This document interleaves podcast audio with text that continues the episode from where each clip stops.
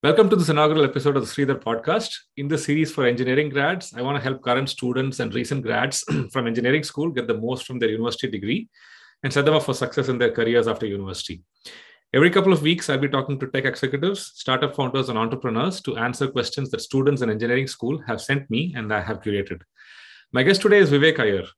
Vivek did his bachelor's in chemical engineering at my alma mater, the College of Engineering, Guindy, followed by an MBA from the Indian Institute of Management, Calcutta, during which time I was also an exchange student at Baruch College at the City University of New York. He's a senior director of product management at Salesforce and has previously worked at Kony and Virtuosa. During his college life at CEG, Vivek was an avid quizzer. Welcome, Vivek. Hey, thank you, Mani. Nice to be on your podcast. Thank you very much. Awesome. Great to have you here. So Vivek, you're an engineer who went to study further after undergrad and took the MBA route. As someone who could have taken the more technical route of doing a master's in engineering as well, what was your thought process when you made this decision to go do an MBA? Yeah, so Sridhar, basically, as I was thinking through that, my interests were more broader and general rather than being a very deep specialist, especially in the field of engineering. So as I sort of wanted to look at a broader variety of pictures where you could dive deeper into areas that you genuinely like once you have had a broader view of things. That is something that I chose an MBA for, because that does give you that wider canvas. It also sort of helps you gain a wide variety of skills as well, which are different from an academic pursuit, so to speak. And overall, I think an MBA gives you better career mobility. It gives you an opportunity to sort of quarterback yourself and, pass to different areas if that comes to that. So I think that was the reason why I ended up choosing the MBA. Okay. So it looks like you were pretty clear about what you wanted to do when you finished engineering, Vivek. What if I'm a student who's not as clear-headed as you were? For example, today a student at CEG could be trying to decide between, the options of working right after undergrad, studying further like you did, and studying could be either a technical degree like a master's in science or an MBA, or maybe even starting a business, which seems to be more and more the case these days. Now, how would you advise them to go about making this decision? Yeah, this is obviously the decision for one's life. So it's not particularly straightforward, but one way is to think about it in just utilitarian terms. So what that means is you have a framework, right? Where you say, if I do this versus if I do something else, am I better off, right? I think, for example, my decision was like, if I did an MBA versus like, say, a doctorate in chemical engineering, am I better off, right? So that's the sort of trade-off one needs to apply. You need to sort of think a little deeper about the pros and cons of each approach, including entrepreneurship, as the case may be. And once you apply that framework, you can, ultimately, you will inch yourself with data, hopefully, to a point where you could make a decision. Again, it's very hard. It may be marginal. For most people, it's going to be a marginal choice. But hopefully, if you apply the framework, it gives you some sort of, frame of reference. Got it. I remember you were pretty active in quizzing while you were at CEG. Did this activity really help you in terms of, let me put it a different way, right? Students look for opportunities to improve their soft skills, speaking, professional writing, communicating with others, and so on. Was this quizzing that you did related to that? Or do you have some suggestions on how students can do this while they're at university? Yeah, thinking about it, all that in hindsight is that it just helped you build a wider set of knowledge. Quizzing is one such, but it could be things like writing, or you could just be a reader. What it helps is it gives you a broader view of things which is non-academic in nature, what in India we typically call as extracurricular, right? Mm-hmm. So you tend to build and you become a little bit of a polymath, if you will, and you're able to think in an interdisciplinarian manner, right? So you can, even if you specialize in something, you have some nuance about a totally different area of study. So that helps you build an informed opinion. If you read well, reading is something that you would have to do constantly throughout your life, right? So if you get a capability to read fast and digest information well, that is something that will hold you in good stead, regardless of whatever career you are in. And reading across multiple languages is actually even better because it gives you even more cultural nuance there. Again, listening is another important thing. For example, in quizzing, we had to understand what the question was and instantaneously trying to figure out, you know, what the answer is. So there was a little bit of listening. I think one continuously has to listen because we usually listen to answer, right? I mean, you should not try to listen to answer. You should try to listen to understand what the other, it's not about you, it's what about what the other person is saying. So those are skills, you know, I have probably learned sort of in an abstract manner, but now I sort of realize that it sort of helped me and helped me in good stead. Again, it also helps you negotiate, right? For example, you have a conversation, say you're organizing a department fest, which is particularly common in engineering college, right? And so you have to organize it. So there may be certain things you want to do, but your classmate wants to do something else. So you would have to discuss the pros and cons and the economics of it and all that. So that's a good way to, you know, it sets you up for an office situation where you have to negotiate all the time, right? Where you want to do something, but someone else wants to do something else. And in general, I think overall, just keep expressing yourself. Writing is obviously a very critical area.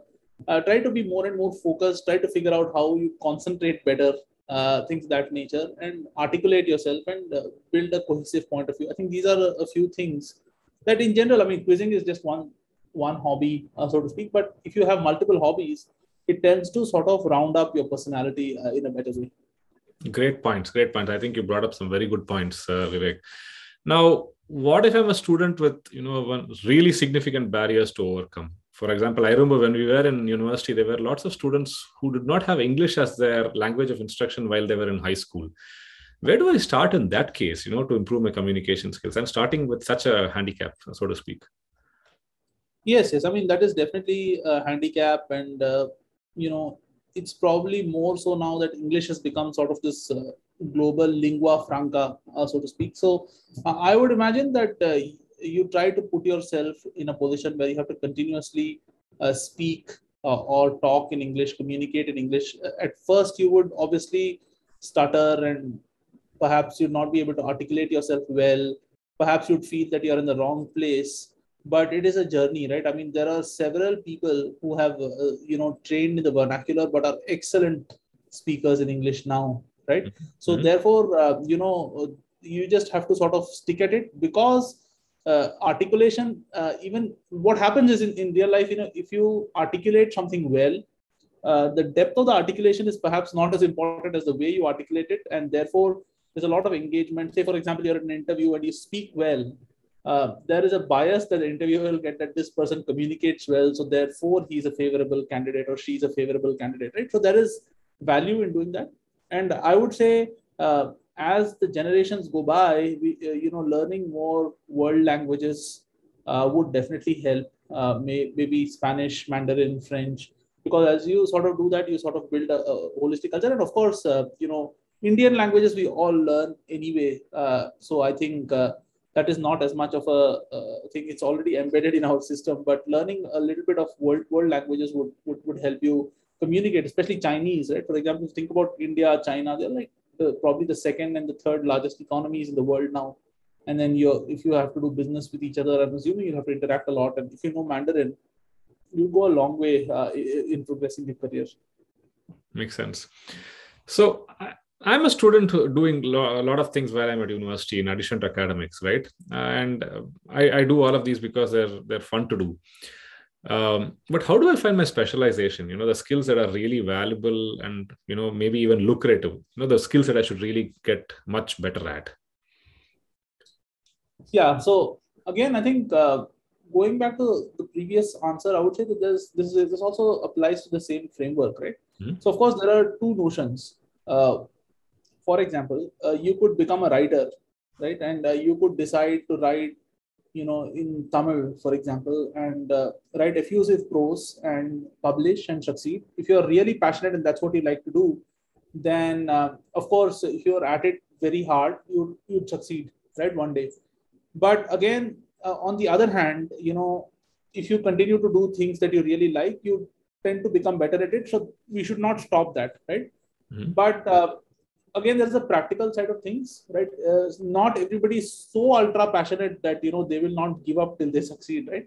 So therefore, you need some general skills. So I would just say that at any given point in time, have a sense of coding, because no matter you're not in any computer science related practice, let's say you're working in biotech or chemical engineering or what have you, there is still a fair degree of computer science that's required pretty much in any sphere. Even journalism, for example, today requires a lot of data munging and all of that, right? So therefore, there is absolutely a need to do that.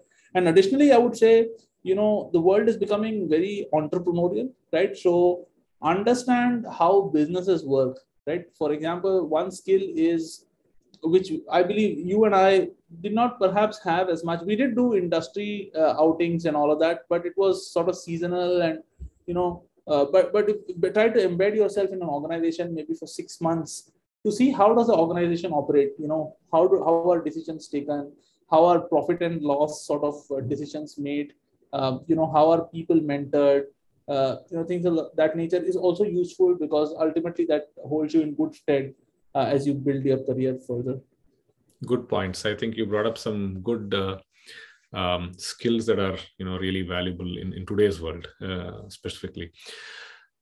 What if I like what I'm doing right now, right? But I realize in a few years, I realized that it's not as much fun as it was initially. You know, do I persevere and continue, or do I drop it and pick up something else to do? How would you approach this kind of decision? Yeah, I mean, this is not a simple question. I think a vast number of us, you know, would have some similar predicament, right? Because it's human nature that if you continue to do something for, say, 20 years, you would find that, you know, you want to change it, right? I mean, it's just but the nature of the human self, so to speak. So the interesting thing to do is, you know, one thing is assess and make sure that you have financial security, and you have the sort of, you know, cushion to try new things. And the second thing is, once you do try new things, try to see if you can come back to the old thing, because sometimes the grass always looks greener on the other side, but you realize that your old role was better. So typically, you know, try that. And also one thing is to try a safety cushion, right? So for example, you're in a field of software engineering and you want to you're a developer for the last 15 years and you want to now become a product manager. So those are nuances you can change, but they are sort of incremental changes within the field. But if you wanted to leave your field and let's say go into like agriculture because your family has a lot of land and you want to do organic farming and things like that, it's good to have a financial cushion. Do that. Assume that you're not going to get paid for 2 years and then see if you can sort of digest that decision. And then always try to see if you have a hook back, right? I mean, try to make sure that, you know, worst case, if something doesn't work out, you can always come back. So just have that trade-off. Again, it goes back to the framework conversation we had previously, right? Try to think of that in those nuances. Every decision in life, you know, try to look at the pros and cons and evaluate the utility and move forward. It's a very hard thing to do because we are very emotional people. So we tend to take decisions based on emotion and, you know, we'll do it. And we hope that, you know, the emotion will take it through.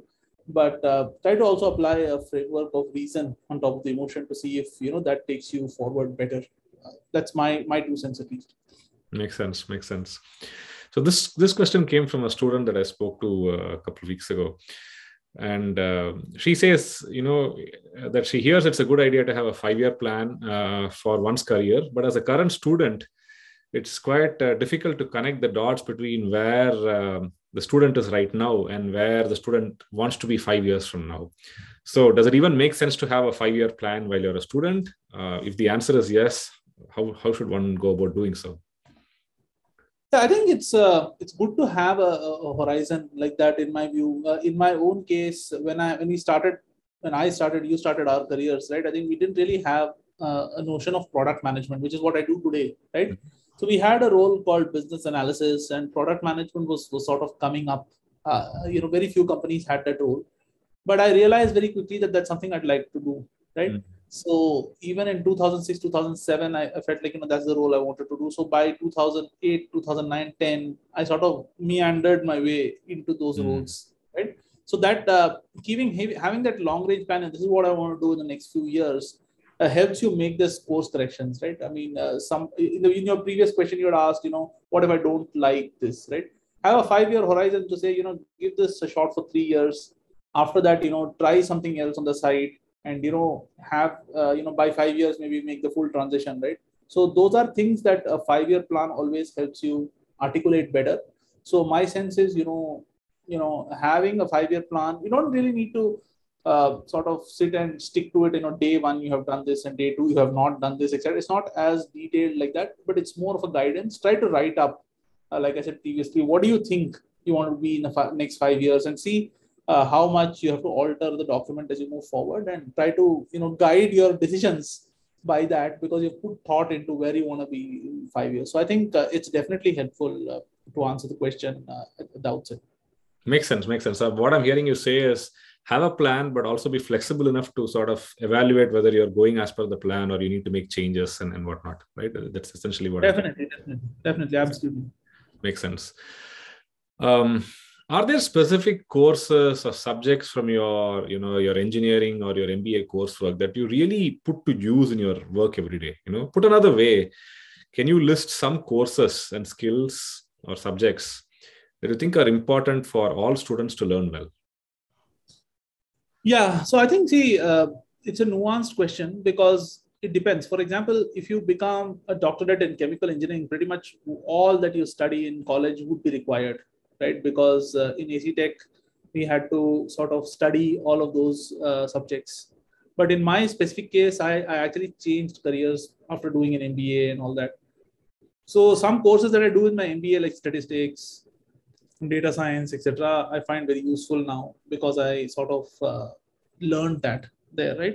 Alternatively, some of the courses that I did, in my +1, +2 or my higher secondary, I took computer science and I learned how to code in C++.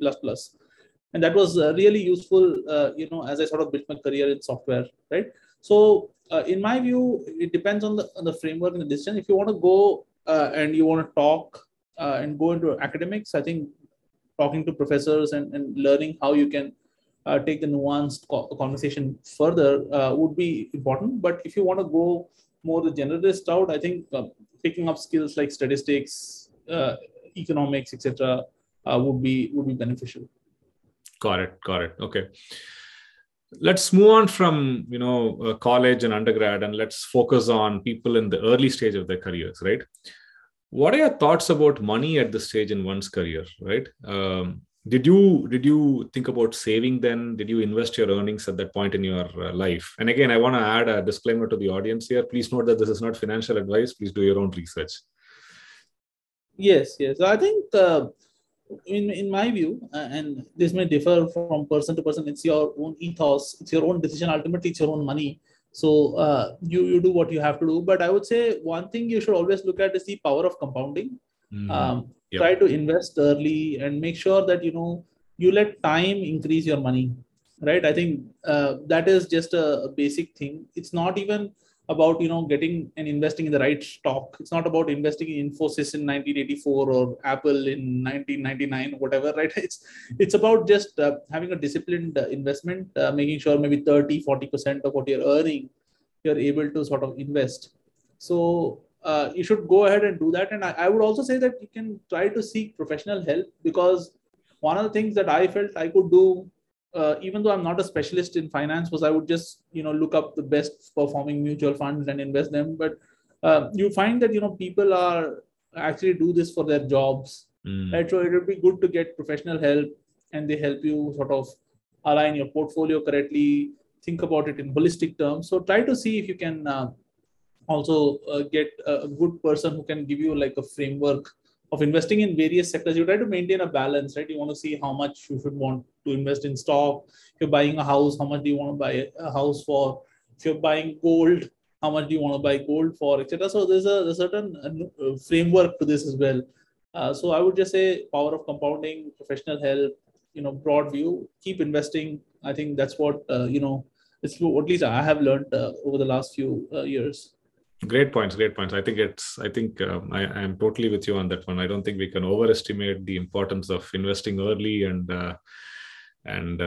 taking advantage of the power of compounding. Great points. Thanks, Vivek. Let me just come to the last set of questions. Give me a sec here. Something's wrong with my computer. Give me a sec while I do this. Yeah. Okay.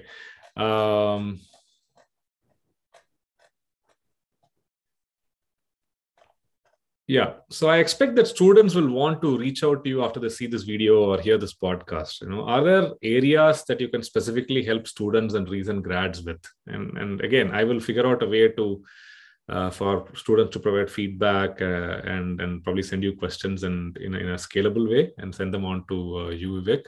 But if there are areas that you would like to hear questions from students on, or maybe even help students on, what would those areas be? Well, I think overall, at this point, I can only go deep in sort of software. And that's what I've been doing for almost 18 years now. Mm-hmm. And I can give tips about, how a tech MBA helps, right? So I'm happy to answer questions around software engineering, software product management, and tech MBA. I've also sort of had the opportunity to live across the United States and India, at least two countries. And I've worked in both areas for a good chunk of time. So I can talk about these aspects. These I can talk about from my own experience. Otherwise, I can generally talk about some other things based on what I have understood and what I've learned. But in general, I'm happy to sort of have conversations with most folks. If they are sort of interested in all this, then I'm absolutely happy to have a discussion to see if I can add value to their careers. Great. Awesome. Thanks, Vivek. So let's wrap it up with some rapid fire questions just for fun. So can you name one book or one TV show that sort of changed your thinking significantly?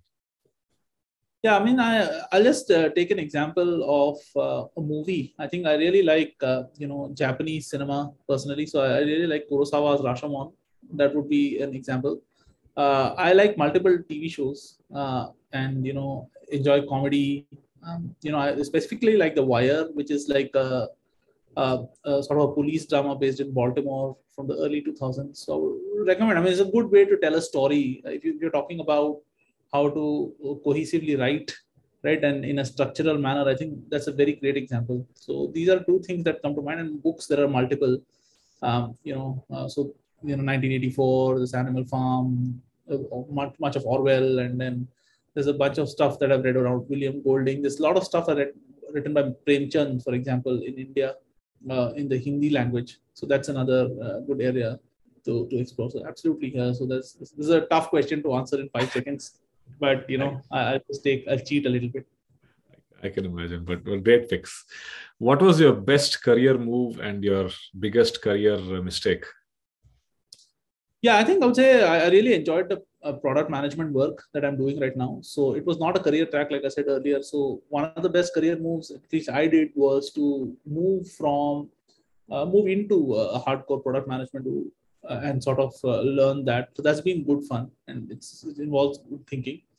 I think mistakes, overall, there's nothing like a major mistake or in that sense. But I would imagine that, you should keep learning and upskilling yourself all the time, right? So it's never enough.